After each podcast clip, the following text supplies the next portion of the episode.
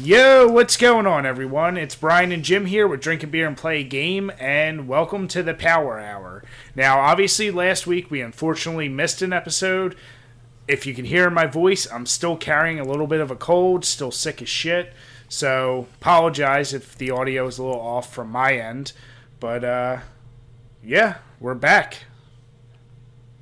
Say hi. Uh, and I just accidentally hit my mic. God damn it. Sorry about that. Hi, everyone. You're not really going to see my face this time because my mic clip broke. So, this delightful silver tinge right here is actually insulation tape for my dryer because I couldn't find duct tape. Tonight's going great.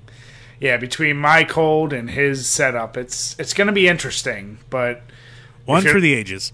if you're listening live, I apologize even more. If you're watching on YouTube, then hopefully we edited out any of the knocks and any of my breathing or any of the bullshit you'd hear. But obviously, as we always get started, let's first talk about what we're drinking. Now, I'm going with the Pennsylvania Brewing Company's Nut Roll Ale. It's uh, their like winter Christmas time winter ale has flavors reminiscent of a nut roll. It's actually pretty solid, and as you'll see throughout tonight, I'm actually drinking it out of my little Viking horn because I wanted to. So, God damn it. Jim, don't be a jelly donut. Jelly donut. Yeah, it's a donut It's filled with jelly. Yes, yes, I understand. I know what a jelly donut is, God damn it. I don't get this exquisite physique by not knowing what a jelly donut is. Jim, what are you drinking? God. I am. Ah, fuck. I am actually drinking the Hop and Frog Hopped Up Goose Juice. It is a rye IPA, 7% alcohol by volume. Hmm. It is American hops dominate the rye IPA, creating an assertive citrus and passion fruit character. An old world flavor from rye malt adds the perfect complement to Goose Juice's big, satisfying hop flavor and aroma. Originally homebrewed by our beloved Jesus brewer Christ. Goose, its wonderful combination of flavors inspired us to brew this specialty IPA. All right, I'm assuming you're. when And I'm you drinking do it out of a those, big boy tonight. You're re- you're reading it um, off the internet when you're doing that. No, I'm reading it off the bottle. I mean, I memorized it. I memorized it. Oh, okay. Because we're professional. That's goddamn right. All right. So the first thing, obviously, we always start with some beer topics. Uh, kind of speaking about since it's a perfect season, winter warmers, um, and if we like them, what they offer. Now, to give most people background, if you're not familiar, winter warmer is really kind of broken down into two major categories. They're usually considered Christmas ales eh, or the wassail. It's another f- term for it. Obviously, What? it's not what. Yeah, it's the term for this type of beer. Um, there's supposed to be a very specific way brewers are brewing it, um, but they typically all are brewed with you know typical flavoring mixed with nutmeg, cinnamon, allspice, cloves, all the typical shit you would expect from winter, just like in cookies and shit. Uh, now each each brewer can throw in random shit and make it a little more spicy, a little less spicy, but in the end, it should be slightly above average in alcohol. Um, with some kind of spice. If it has no spice, I don't really think you can consider it a winter beer. So now that you know the history, uh, Jim, I'll kind of let you go first. What are your feelings on winter warmers, and do you like them? Do you think they're too spicy? Where are you at with them? Um, nah. For the most part, most wintry beers that I've had, I've kind of enjoyed. Um, they don't seem to be quite as harsh as say IPAs are typically, or some of the more crafty, crafty beers. Some of them seem to be, I don't know, in a weird way, kind of smooth, at least in my palate. Or maybe it's just been destroyed after all this time. But for the most part, I can't really think of a winter beer that I've had that I really didn't enjoy that much. Okay. Yeah, I mean, a lot of people like the more famous winter beers are ones we talked about last week, like Mad Elf, Elf. Um, but Love 'em. like any beer that technically says winter lager, winter ale, um, should have some of those characteristics I've said. Now, some people might just have a beer with snow on it, and it really isn't a winter ale, and they're just trying to cash in on the season. But um, What do you mean, like Bell's is uh, winter ale? Uh, yeah, actually, that's probably a good example. But Aha. But I mean, I like the fact that brewers at least will throw in the variety. We know some hardcore beer fans, if it's not just a strict IPA or, or one of the more standard style brews, if it has any type of allspice or spice that could make it taste a little more friendly, they don't they don't like to consider that a true brew for whatever stupid reason. Um, but for us, we obviously enjoy and try everything. Um, Yeah, definitely. And I've been, for the most part, yeah, the especially if they're in the rude elf, mad elf kind of category, then I know exactly what you're talking about. And oh, those are delicious. And who hates nutmeg? Seriously, there, there's some crazy people out there. That's all I can say. assholes. That's who. um. All right, so then moving on to the next beer topic, and this is one where Jim, I actually had the pictures or the links um, in our drive, but I want to. I mentioned it very briefly last time we talked. Uh, Trogs and their label change. Now, Trogs is a special brewery for us because they are local, and we actually do enjoy a lot of their beers. However, um, and obviously, if you're watching the video on YouTube, I'll have the pictures up. Here's a side by side comparison of their old style and their new style for a few of their different beers. Um, reading this article that I have attached in the links below, they wanted to pair with a local artist and wanted to go with a much more simplistic logo and to more emphasize the beer and make it a less dark logo for whatever reason that is.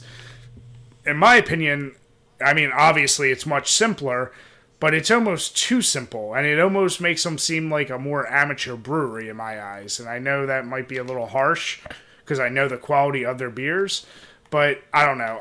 Their labels were one of the ones I actually really appreciated and liked, and now I like almost kind of can't stand them. And to a degree, it's like looking at their labels, I'm like, oh, do I even want to pick up this beer? And I know it's a stupid reaction to beers I've had, but I really hate the label change, and I really wish they'd go back to more complex art style that they had before. My phone's taking goddamn forever right now to load the pictures, but I mean, just speaking about the old logos, um, Mad Elf, you know, big goofy design, it's eye catching. Uh, Nugget Nectar with that big gigantic hop right on the front there, and like you know, a real in your face kind of look. All their old labels really had eye popping stuff. It's a reason you probably go to it. Like I can't imagine one of those gigantic, you know, the Mad Elf uh, Christmas packs where it's in that gigantic bottle. It's like three hundred dollars. I can't imagine that with the new logo. It just seems really, really silly to me. Yeah, Because it's just gonna be a, it's gonna be a red box with a white face on it. Yeah. And, and that's the thing I think that bothers me the most is that take Mad Elf Troganator is probably one of my best examples. It's kind of got like Oh, a bunch of crazy symbols, the big like kind of I guess like Germanic nomadic style guy on the front of it, whatever that symbol is supposed to be. It was a kind of really cr- crazy label, but it looked cool. Now it just looks like a Starbucks coffee cup. I, I don't know how else to put it. It's like a tiny label and then goofy shit around it. So I don't know. I'm disappointed that they changed that shit, and it's one of those deals where a brewery has any right to do anything they want with their products. Uh, but like, why would you change one of the potential aspects that made you so famous in the first place? Yeah, I'm looking at the new Nugget Nectar label right now, and like I get it, it's similar to the old one, but It's I mean, very it's, minimalist. it got a, it's a real muted color scheme. It's I don't know. For some reason, Trogs looks like it's in a guitar pick now. I, ah, yeah. yeah, I mean, it's not bad per se, but it's just not as eye catching and eye popping. yeah. Maybe they're trying to be taken more seriously. I don't know.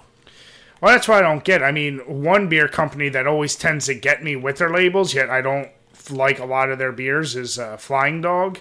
I love their Oh, yeah. label styles, and other than a handful of their beers, a lot of them I don't really like. But I gotta be honest, I, I keep buying their shit because that's a kind of cool looking label, and let's see.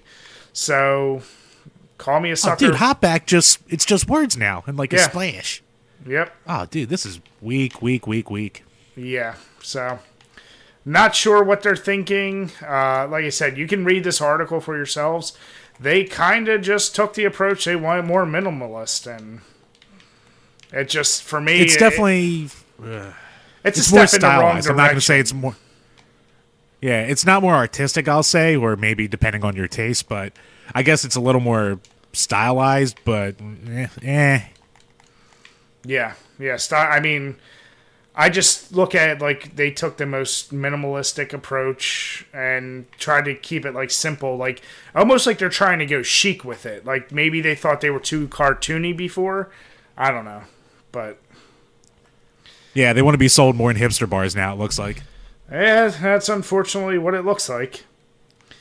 So yeah, I mean, sucks, but that's that's what happened.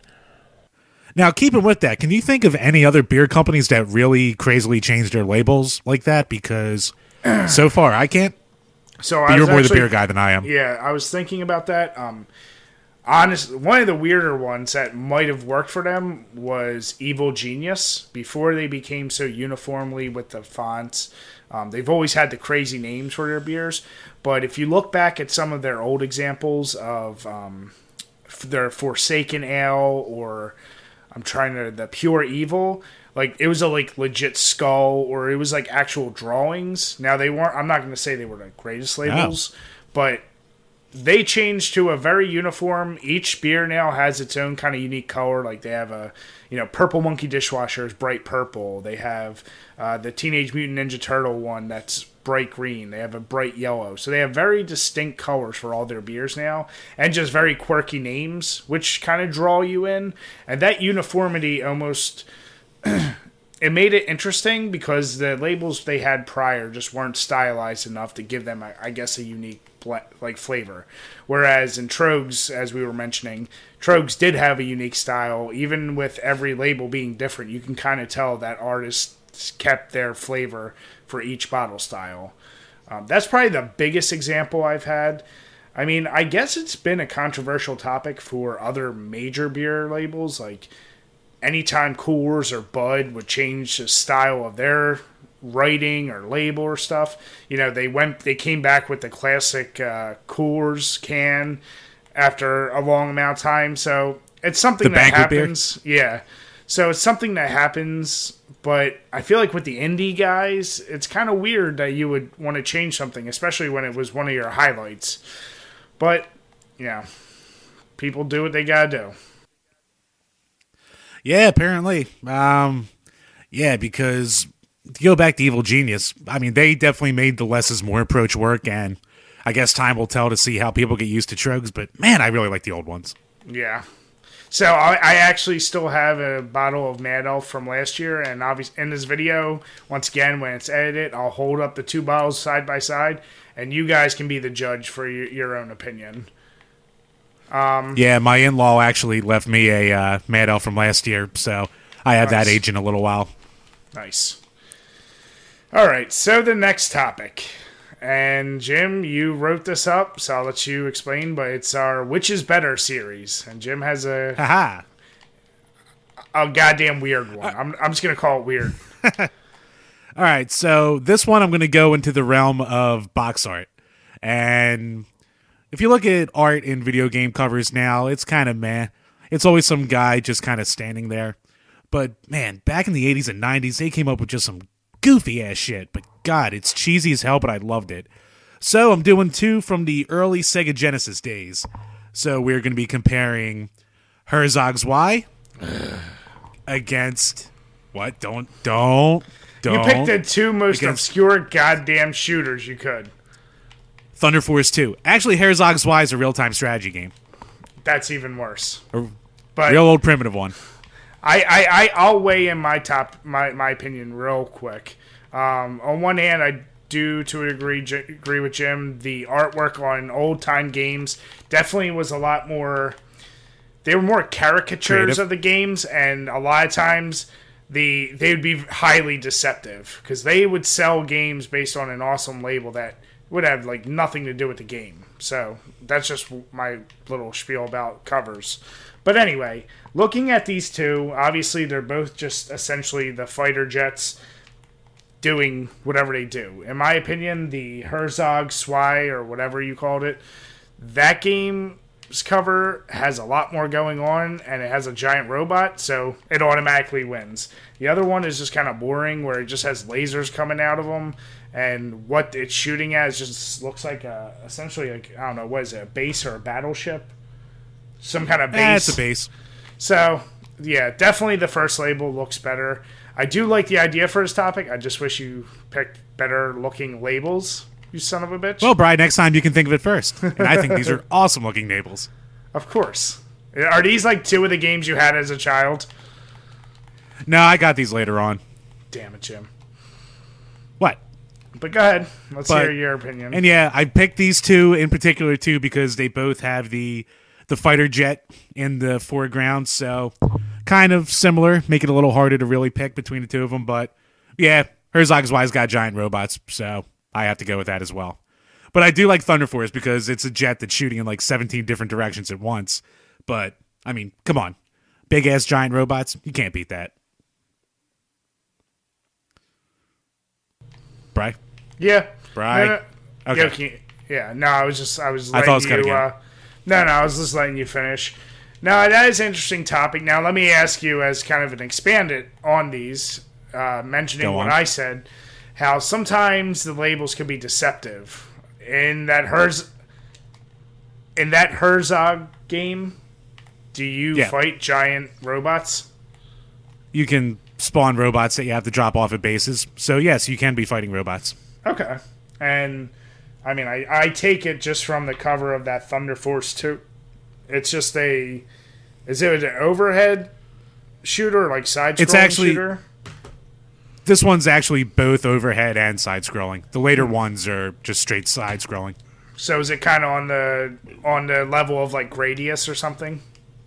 Yeah, like Gradius or Life Force or Salamander or I was about to say Thunder Force, but that's what we're talking about. Damn Oops. it. But yeah, something like that. Son of a bitch. Now, like I said, I actually do really like this as a topic for which is better, because I know I have a lot of games I'm definitely going to be able to compare. So, um, yeah, I mean, you got anything else for that, Jim? Nah, not really. I just thought these look cool and I want you to put the picture up on YouTube so everyone Damn. can see. Damn it. I'm here to teach people, Bry. And obviously, if you're watching this, if you have any suggestions for cover art that's really cool that you think we should compare or that you you just want to hear us talk about, let us know. So the next one, and this is another topic by Jim. Uh, he just asked the very simple question of video game award shows. Do we watch them? Um, I guess I'll go first. And when I was a kid, that was never really a thing. I guess maybe 10 years ago, it really started becoming more and more popular. And as much of a hardcore gamer as I am, uh, what is the game shows right now? Like E3, the Video Game Awards, I don't even know the name of them. But E3 E is really just like a tech expo. The only real video game award show out there, I guess, is the Video Game Awards that just happened. yeah, um, Very No. creative name.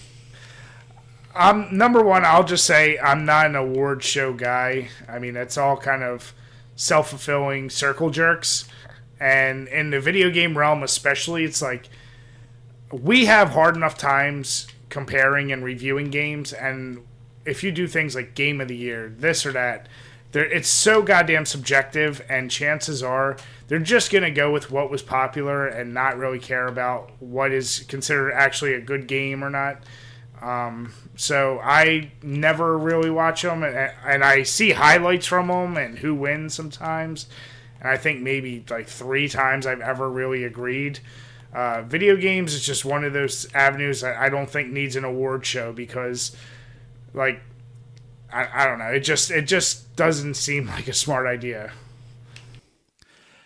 Yeah, um, I'm also in the realm of I don't watch them, but I do kind of think they're interesting and I'd like to see one work, but at least up to this point, they've kind of had a lot of problems. I mean, there were the old, what were they, the VGX awards that Spike used to have? Something like that. Yeah, and like they would make all these mistakes. I mean, no matter what, these video game award shows always seem to just be big trailer fests, and they give out a couple awards, but it always has you know hosts that don't want to be there, like Jamie Kennedy a couple years back, or who went and made fun of gamers the whole time, which, yeah, that makes sense.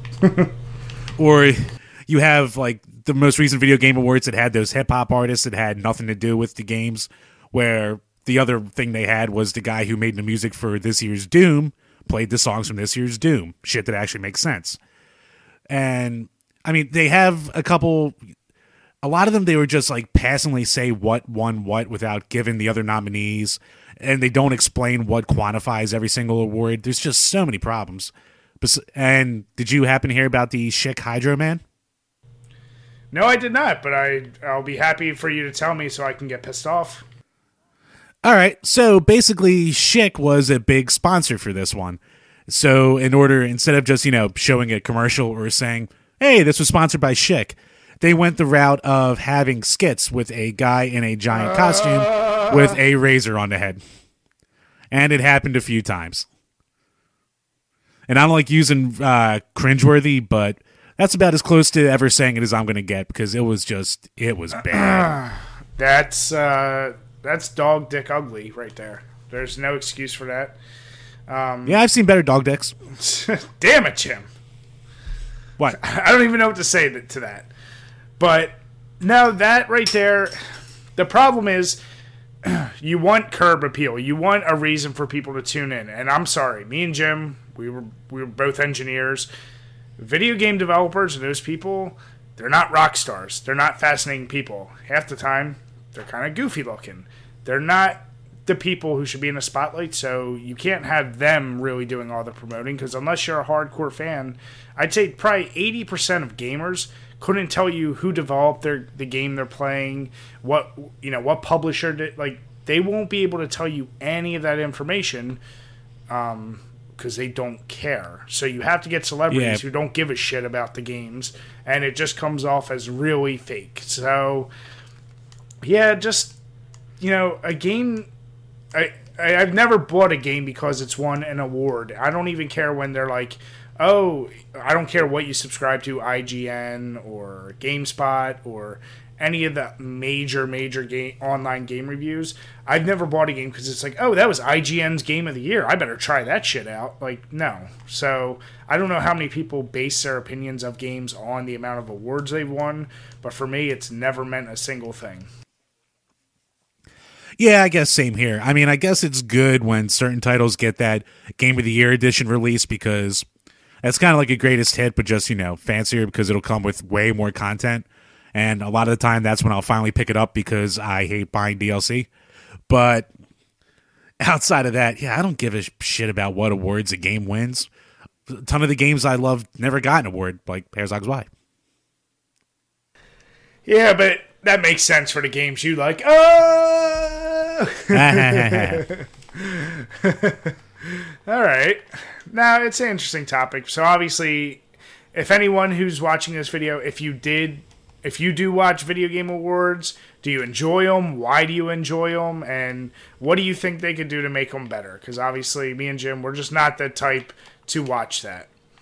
Um, yeah, and I, I mean, probably broadcasting it directly to YouTube, I think, doesn't help either because it'll be hard enough to get mass appeal for something like this, much less putting it on a platform that isn't as easily available as say broadcast TV. Yeah, that's definitely a good point. Yeah. Now, um, what would host it, God only knows, but yeah, I don't know. I mean, and hey, if you're an award show and you need Jim and I to host it, we'll we'll take care of it for you. yeah, we'll take that bullet for you. um. All right. So the next topic. Uh, I always kind of feel like these are going to be more controversial than they are, but this one has probably the best chance of any of the ones we've done. It's overrated, underrated. Um, for those of you who know, we just talk about a specific topic and ask, is it overrated or underrated? So, because of potential news of Shenmue 3, the video game, I thought back to sh- the original Shenmue, and I was one of the early buyers of the Dreamcast. I had Shenmue. I played it a lot. Um, and I feel like even to this day, that game is just regarded as one of the holy grails of the Dreamcast. And if not, just, you know, a game changing game for the industry in general. So the one thing I don't, I can't tell from people's opinions about the game is, I feel like sometimes they're never really mentioning is the game actually that fun or that good versus just the technologies I implemented to make it so revolutionary. My personal opinion, having played it and enjoyed it, is that it was still overrated. Now, I will not at all take away from the fact that, yeah, the day to night transitions, the fact that NPCs and bots had actual schedules to uphold to, an open world that you could interact with way more than any other game before. Like being able to open closets, doors, drawers, that level of exploration in a live uh, city was unheard of. But when you broke down the core game, it went from quick time event to talking to a person to kind of just traveling around. And I'm not even going to mention how great the graphics were for the time because obviously the game looked beautiful. Um, but as a core game, I just found myself getting bored with it. It was like looking at a shiny new car that Mike Know, it just couldn't. Oh, sorry. Can you hear me? Yeah, you're good. Okay. So it was just like buying a really pretty looking car that had a whole bunch of shit, but the core driving abilities just weren't there, if that makes any sense.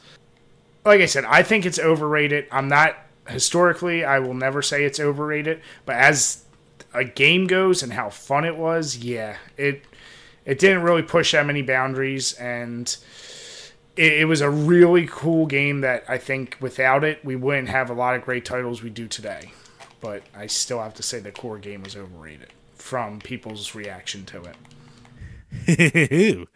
um, Bry, try fixing your mic again.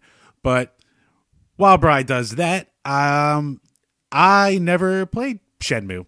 I actually, I didn't have a Dreamcast until fairly recently, so I've watched people play it. I've seen people talk about it online, and yeah, it seems like a cool game with how open it is.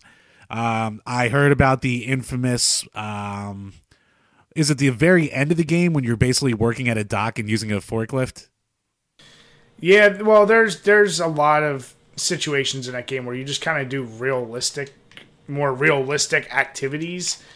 But um, yeah, it's been a while since I played it. I can't remember when you do goofy shit like that.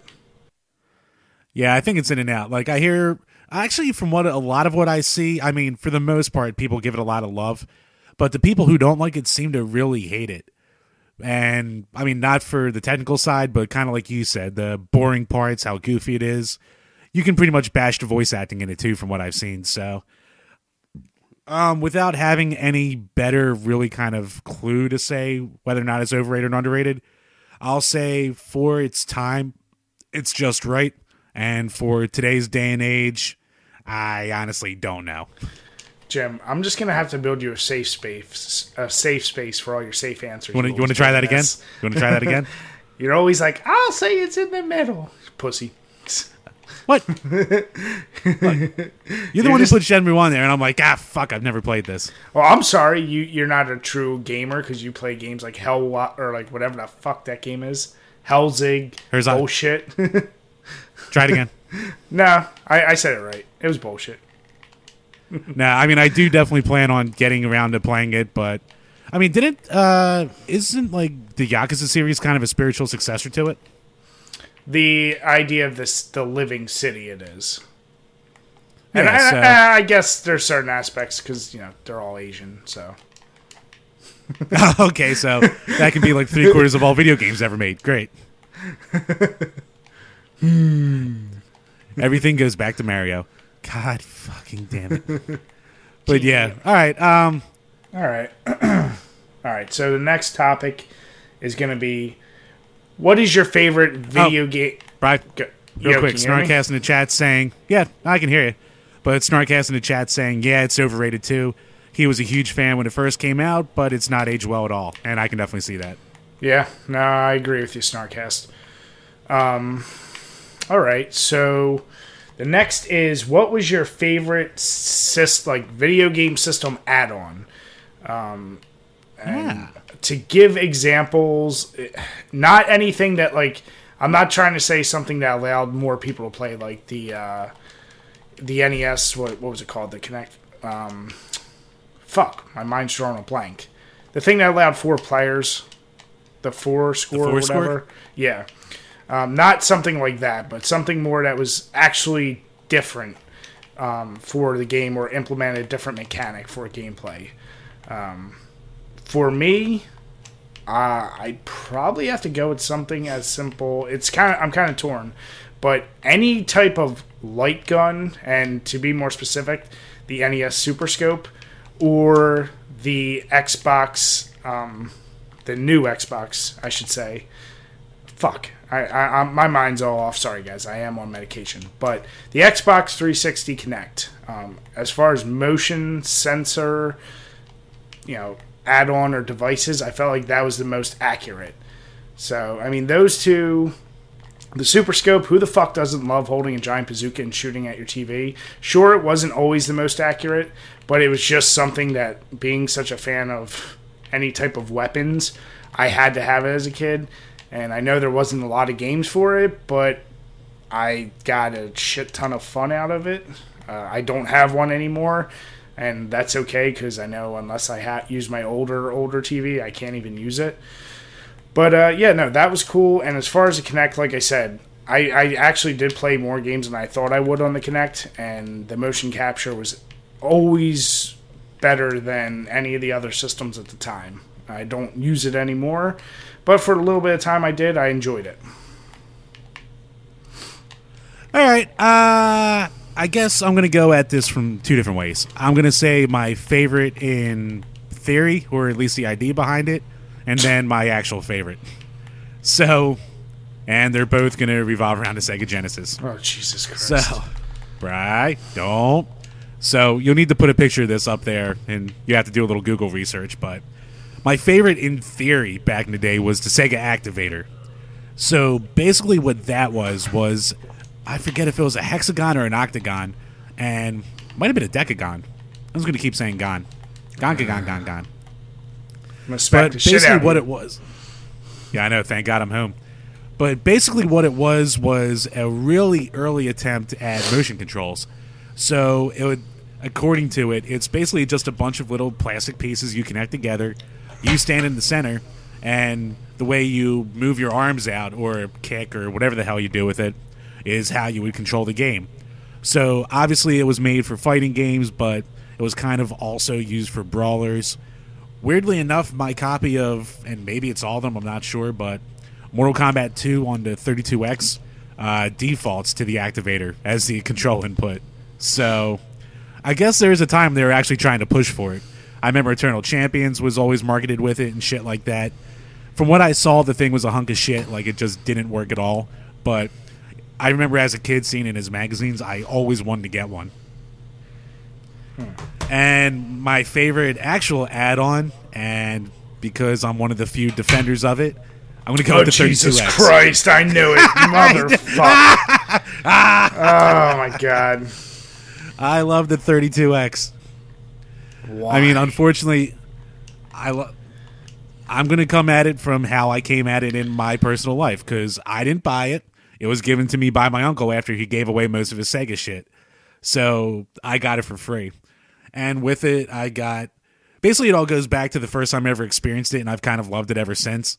So when I was a kid, I'd be over my one cousin who was basically the rich cousin, and he had a giant like projection TV with a full stereo surround sound, and he had all the video games and all the consoles, and he had a 32X and a Sega CD. So when I was over there, and after he first got it, we were playing like Doom and Virtua Racing and Star Wars Arcade. And being the Star Wars nut that I am, it just friggin' blew me away to hear like stereo surround sound and to hear TIE fighters coming at me from behind and to have the, I mean, very simple, obviously, but the 3D polygons that worked kind of well for the time, even though it was a bit of a rush game. But I mean, honestly, it was a great way to play nearly arcade perfect ports of games. Like Mortal Kombat 2 was amazing on it. Uh, Afterburner and Space Harrier on it. I mean, they were older games by then, but they were near perfect ports. Uh, the port that they had of Virtua Fighter is amazing for how limited the console is. Um, yeah, I mean, it had Knuckles Chaotix, which is kind of meh, but games like Virtua Racing are really fun. I don't know. I think it gets a lot of flack, and yeah, it has its share of crap games, and that doesn't help when it only has 32 games released for it. But for like the 10 or so that are worth getting, I don't know. I think it's fun. I love the damn thing. Yeah, I mean, I think the biggest problem people had, especially back in the day, is what was the average cost of that thing, brand new? Oh, was, oh, I think it was either like 120 or 150 bucks. Like it definitely was not worth the money.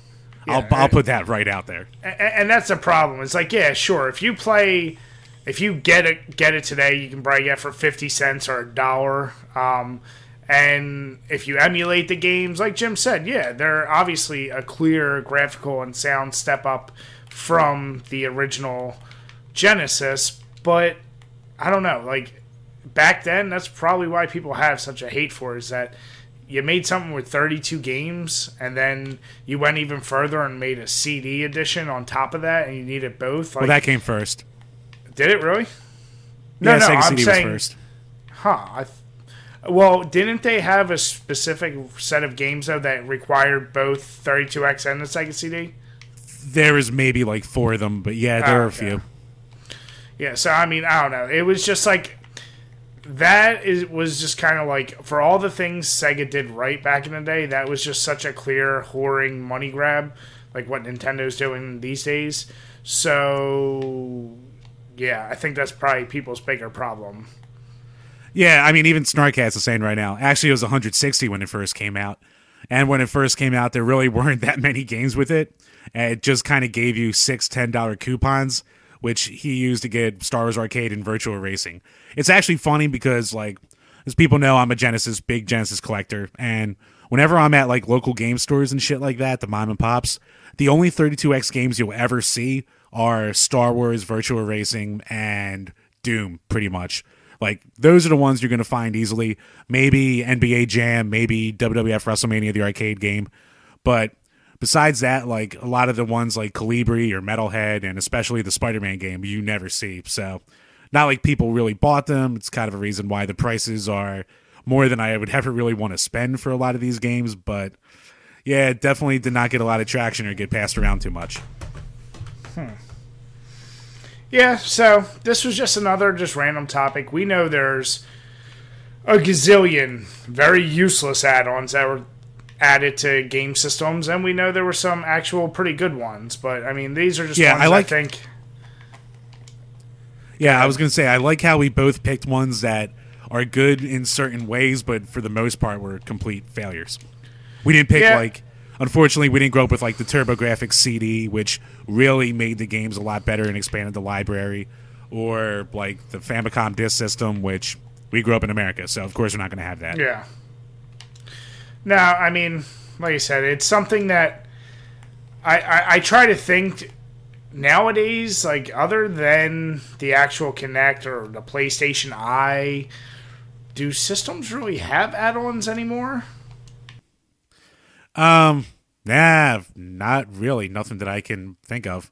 I mean, really, add-ons and accessories. It's kind of hitting. Me like when I think add-on, I think of like a console add-on, like the CDs, like you know, Sega CD, TurboGrafx, Atari Jaguar, or the Famicom disc things. I think the other things are kind of more accessories, but even then, most consoles really don't have accessories anymore. The last real push I can remember, besides like the Move and Kinect, was all those useless plastic pieces of crap that they sold for the Wii. So it'd be like, oh, like a tennis racket, or I'm shooting a gun. But Jim, what about that? The latest Nintendo add-on, the uh, Next or Switch. God damn it! Don't. See what I did there? See what I did there? I just called don't. it add-on. You don't get yes. Yes, I. Uh, always poking that bear. That's right. All right. So yeah, if you're watching this video, obviously, if there's any add-ons that you specifically grew up with or loved, make sure you let us know. Um, we're we always like hearing from you guys. So, all right, actually, here's a question from oh, the chat real fast. So Snarkcast is asking, here's a question: Can you consider the PS4 Pro as sort of an add-on? I wouldn't necessarily call that an add-on. I mean, that's just an, an, actual system upgrade. But I see where his head's at, and I mean, if you want to consider an add-on, I say can. Me personally, I'd say no. It's different enough Um, but yeah, no, I, I wouldn't consider that add on. Yeah, I wouldn't either. It's a mid-generation upgrade, I think. I mean, the Xbox One and Project Scorpio do a little bit more than the PS4 Pro does, but yeah, I mean, it's just minor upgrades. it's another cash grab, basically. Yeah, absolutely.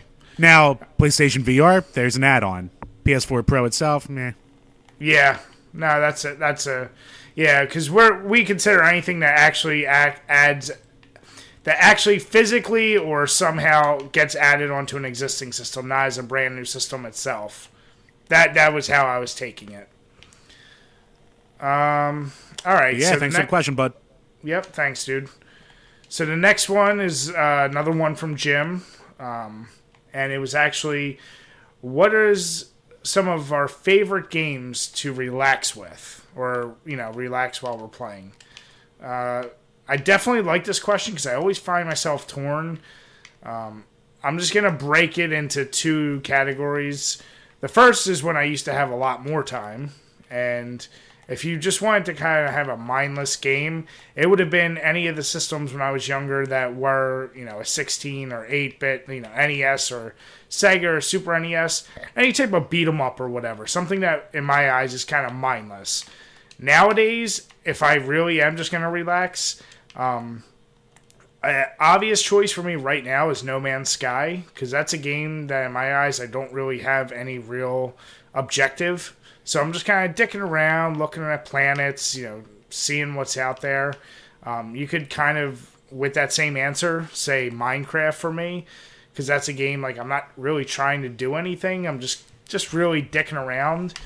And then my next answer is probably the weirdest, but you got to hear me out. Only considering single player, really any newer wrestling game or the UFC games. There's something relaxing to me about, you know, just dicking around, and especially the UFC games, just knocking someone out or kicking them in the head or choking them out. Uh, it puts me at ease, and I know that doesn't really make sense, but I don't really get worked up when sick I play fuck. those. I just don't get worked up. Like if I'm playing a game, like obviously if I'm playing a multiplayer game, any FPS, I'm worked up because I'm in the game. I'm trying to do good. If I'm playing, you know, a game like Uncharted, I'm trying to beat the game, so I'm not going to be relaxing. But UFC, like, eh, whatever. If I win, I win. I don't, I don't. But I'm only going against computer, so I don't care. So yeah, that's those are pretty much my answers. Yeah, um, not bad, not too weird, except for UFC games. But uh, actually, you're kind of right on with the newer wrestling games because the older ones, like when we went back and were playing No Mercy a while back, holy shit, that game was hard and frustrating. Like you need to be up to date on your game on that. Like if you remember it as easy, go back and play it now after like a decade. You're gonna get your ass kicked. But um, oh, also funny mention Brian's No Man's Sky because we just reviewed it. Check it out down in our page. Check our videos out. Check our reviews, and also we upload to VidMe now, so it'll be showing up on there shortly. Now that shameless plug out of the way, uh, I guess I'll go. Hey, look, what can I say? I'm a salesman, but I guess the games I go to the most when I want to just sit down and relax are probably, and you're gonna hate this, golf games. Uh, uh, I mean, I understand. You knew I was gonna say said that too, didn't you? I, I, I was just waiting for you to say a specific like Sega golf game, but no. Actually, no, none of the. No, while the Sega ones are okay, um, I'd actually say my two biggest go tos would be NES Open Tournament Golf and Hot Shots Golf 3 on the PS2. And NES Open, very, I mean, you played it. Nice, simple, fun game. Works incredibly well. Gives you a ton of like golf options and the courses are laid out well, but I mean, it definitely plays like a later gen game, which is good. And also Remind after me, that, Jim's getting a ball tap for that. look, it's tradition. I have to do it at least once an episode.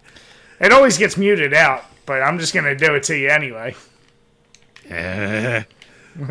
but and Hot Shots Golf 3, man, is that a good game. I mean, it keeps the um it keeps the simple, you know, three button push uh, push push input method to, you know, do everything you want, but you can put slicing on there. You can do all kinds of different little techniques. But just beyond that, the game presentation, even today, it still looks like beautiful. And it goes for definitely a more of a cartoony kind of presentation to it, but it just it just holds up. And luckily it didn't try to be realistic back in the PS2 era, which kind of doesn't hold up. But it still looks pretty. The music is so calm and soothing. Like you can you, you could probably use it as white noise to fall asleep to because it's just so just it gives you that ambient noise of actual golf along with just these nice happy tunes that aren't overwhelming. And I don't know, I can just sit there and play that shit for hours because I mean I've already played through the entire game and the game gives you a ton of content. But I've played through the whole thing, so at this point, even more now that I've unlocked everything, I can just sit and dick around and kind of do what I want with it. And I guess if I had to pick a weird one, I'd actually say the original Mortal Kombat. For some reason, if it's like randomly like two in the morning and my wife's asleep and I'm still up and I'm a little buzzed, I'll come down here and just pop in Mortal Kombat and just go, I guess, take a trip down memory lane because, especially that game, it's a simple fighter. I know how it works. I know the little tricks, so I'm not going to frustrate myself. And it's a good way to kill a half hour, basically. Hmm. You wouldn't go with Mortal Kombat 2? No, no, that game's harder. So if I want to relax, I'm not going to go with that. That's true. Yeah, no, and that actually, so two things I'll say. Um, first, one game that I know I think people would probably think of when you think relaxing would be like Ecco the Dolphin or uh, uh, or or Myst. One that you always love to reference. Myst. When do I reference Myst? When we first started this, that was like your suggestion for beer pairings on like twelve beers. yeah, you're right. You're like, oh well, yeah, it's a game that lends itself to drinking well. But uh, so kind of with that same idea, what about? And and you don't have to pick a specific game, but what is a game like? What is a game genre? I guess for you personally, that like you cannot relax when you're playing Oh, shooters. shooters. Whether it's Yeah. whether it's like running gun, first person, or like recently I've been getting into older shmups, and those games you can't relax for a goddamn second. So God damn it! no, do not those say shmups. shmups. But but yeah, those are games like they're fun as hell, but I can't if I want to actually try and make any kind of progress in it, there's no relaxing through that. Okay.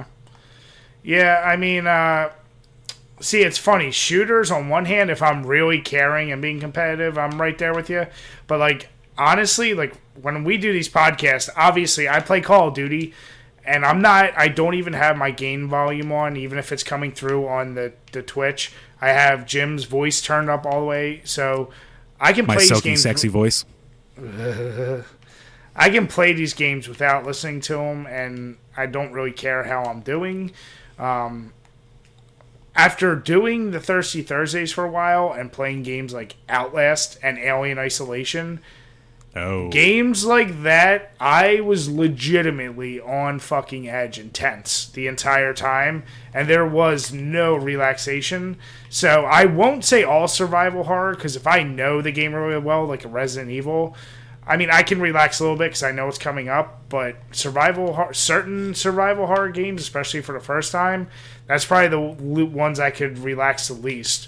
Or um, yeah, I mean, I guess it just has to be that. That's the genre for me that where I could not relax at all. So nah, dude. right. Even watching you play those, I couldn't relax. So Dude, no, I can was- see that. yeah, it was insane. And yeah, from Twitch, Snarkcast is saying that he actually feels that way with Final Fantasy 15. Uh, he it's relaxing to him just because of the way the quest and monster hunts go, and apparently there's a lot of driving in it. And normally he hates big uh, Final Fantasy games, but for some reason that really, I guess the way it's constructed, it's really a kind of relaxing RPG experience. Nice. No, I mean, and, And that's yeah, the he's thing. he's recommending Dead Rising 4 to you, but you love the Dead Rising series, so we don't have to really Oh, say yeah. that for you. No, yeah, Dead Rise. I mean, I will be getting that for sure. Um, that game, it's actually kind of funny. I never took those games serious, the Dead Risings, so I would casually jump on there and like like I remember the first game. I'll never forget. I actually did that challenge where you run over like 500 zombies or whatever the number. It was some crazy, Jesus. insane number of zombies you had to run over with a car just because it was a goddamn Xbox achievement when I cared about doing achievements. So, um, yeah, we all had that phase. Yeah. All right. So then the next topic, which is once again by Jim. Jim actually did provide most of the topics for today. But, I had to make uh, up for last week. But what are what games do we enjoy watching people play the most? Uh, now, me and Jim, I think, both grew up in similar situations where our friends tended to watch us play games. Um, I'm not. I was never a big watching someone play games, but now with YouTube, if I do happen to watch people play a game, my first and my obvious answer is if it's a survival horror game I haven't played, I like to see someone do it, but I won't watch for too long because I don't want to get spoiled for me, if that makes any sense. Like, I couldn't turn around and watch someone play Resident Evil because I, I play it myself and I know everything. But if it's a new one that I haven't played, then yeah, I can watch it. Um, but one game genre that actually I get a lot of enjoyment just because of how creative and crazy shit can be done is any of the real like GTA games, especially GTA 5, when people are doing just absolutely insane, crazy shit. Like when they're showing the crazy physics and able to flip a car like 25 times onto a moving plane or just like things like that not playing the game the right way like going through challenges but like when they're just dicking around i get a kick out of those so that is one one of game i can always enjoy myself watching people Nice.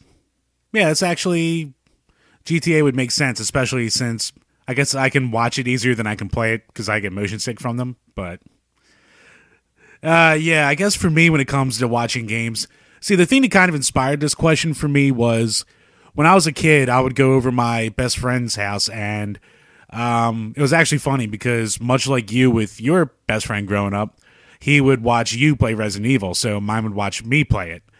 But I'd go over there sometimes and he would be on these really, really intense Final Fantasy kicks. And I'd be over there and I'd be like, hey, let's go do something. And he'd be like, all right, in a second. And three hours later, he's still playing Final Fantasy VII. And at times it would really annoy the shit out of me, but I got to admit, sometimes I actually got really sucked into the game. So, and funny enough, when I went to try and go back and play it on my own, I was pretty bored while doing it. So, I guess not being able to experience it fully for myself maybe ruined it a bit.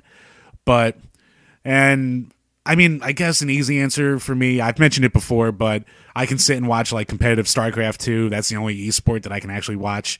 So I won't go into that too much again, but that's always a go to for me. I can watch that shit for hours. And outside of that, like if I'm, I used to actually back in the day be one of those dorks who would sit on YouTube and watch people like 100% games in Guitar Hero or Rock Band. And I guess because of how I guess because of how intensely addicted to those games were I at the t- I was at the time, like watching people do that shit. It got later on more so with the drumming because I'm a drummer as I mentioned before too, but sometimes watching a guy just whittle away on Through the Fire and Flames on expert, that was that impressed the shit out of me for a while. That was real early YouTube, like 07. Hmm. Now, I mean, that's definitely interesting. And obviously, I think with YouTube, I don't want to say the ability because you could always have watched your friends on local, but like, yeah, the, the exposure. And I think most people, if you're to watch someone play, you either want to see someone play who's really, really good or or showing you some shit you didn't know or didn't see about the game. Because, like I said, I can't watch someone play any game that I've played too much of. Um, competitive gaming, I definitely can't watch anyone do sports. Fighting games, as weird as it sounds, because it's not my favorite fighting game, but Super Smash Brothers, that locally, oh, like, yeah. like with our buddy who's a friggin' god at that game, and it's crazy yeah. to watch him play.